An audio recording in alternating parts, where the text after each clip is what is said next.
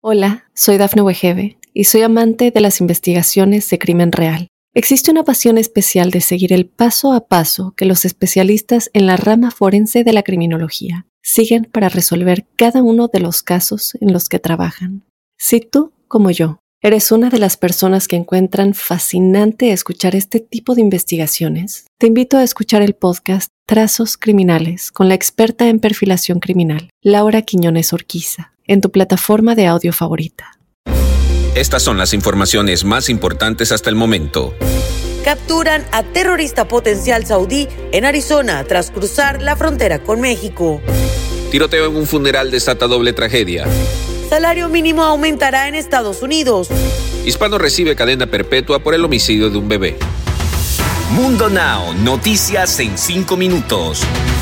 Inmigración, dinero, política, entretenimiento y todo lo que necesitas para amanecer bien informado.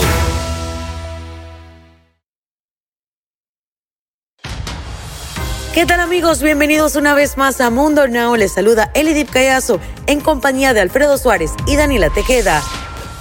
Un terrorista potencial con vínculos con varios sujetos de interés yemeníes fue capturado en Arizona a finales de la semana pasada tras cruzar ilegalmente la frontera entre Estados Unidos y México, según anunciaron los funcionarios de la patrulla fronteriza de Estados Unidos. El terrorista potencial, como dijo textualmente un tuit de 21 años, fue detenido en la noche del jueves 16 de diciembre cuando entraba desde México a Yuma, Arizona, dijo el agente jefe de la patrulla del sector de Yuma, Chris Clem. Miguel Gutiérrez fue condenado a cadena perpetua por el asesinato del bebé Xavier Cortés de apenas 11 meses de edad.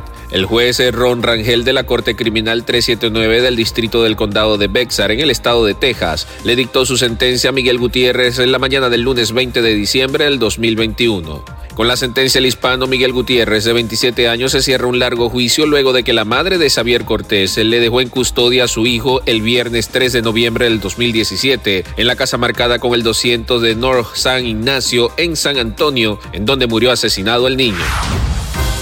Los trabajadores de Estados Unidos que cobran el sueldo mínimo se beneficiarán con un aumento que entrará en vigencia el primero de enero en 56 ciudades, condados y estados, según informó el Proyecto de Ley Nacional de Empleo. En 33 de estas jurisdicciones, el sueldo mínimo llegará a los 15 dólares por hora o sobrepasará esa marca para algunos o todos los trabajadores.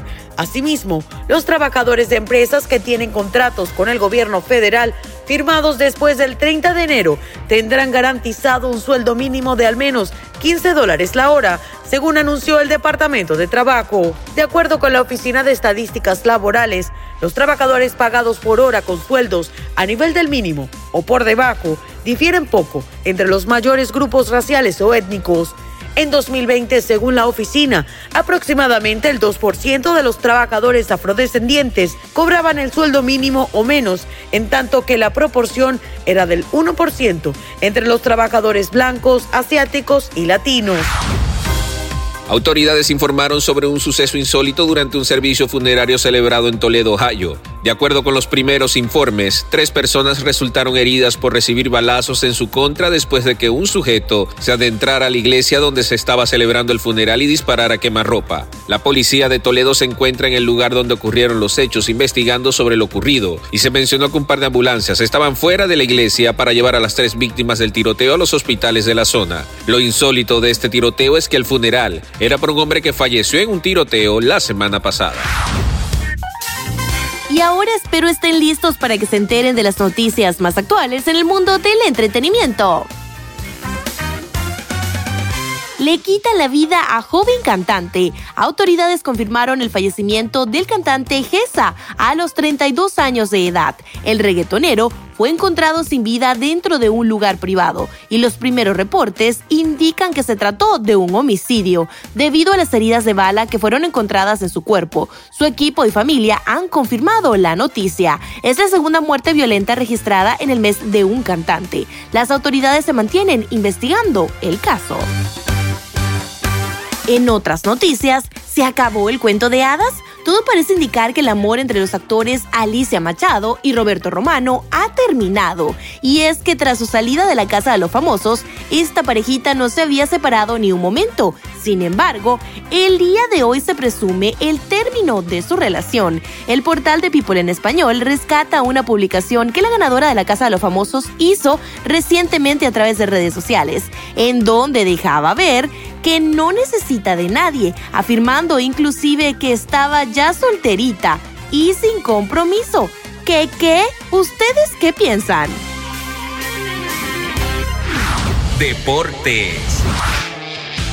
Y en los deportes, Sebastián Córdoba llegará a Monterrey este martes para realizar sus exámenes médicos antes de convertirse formalmente en jugador de los Tigres, según información proporcionada por el reportero de TUDN Vladimir García. En caso de que no se presente ningún problema en las pruebas de rutina, el jugador surgido de las fuerzas básicas del América para su firma en el conjunto con el equipo que dirige Miguel Herrera.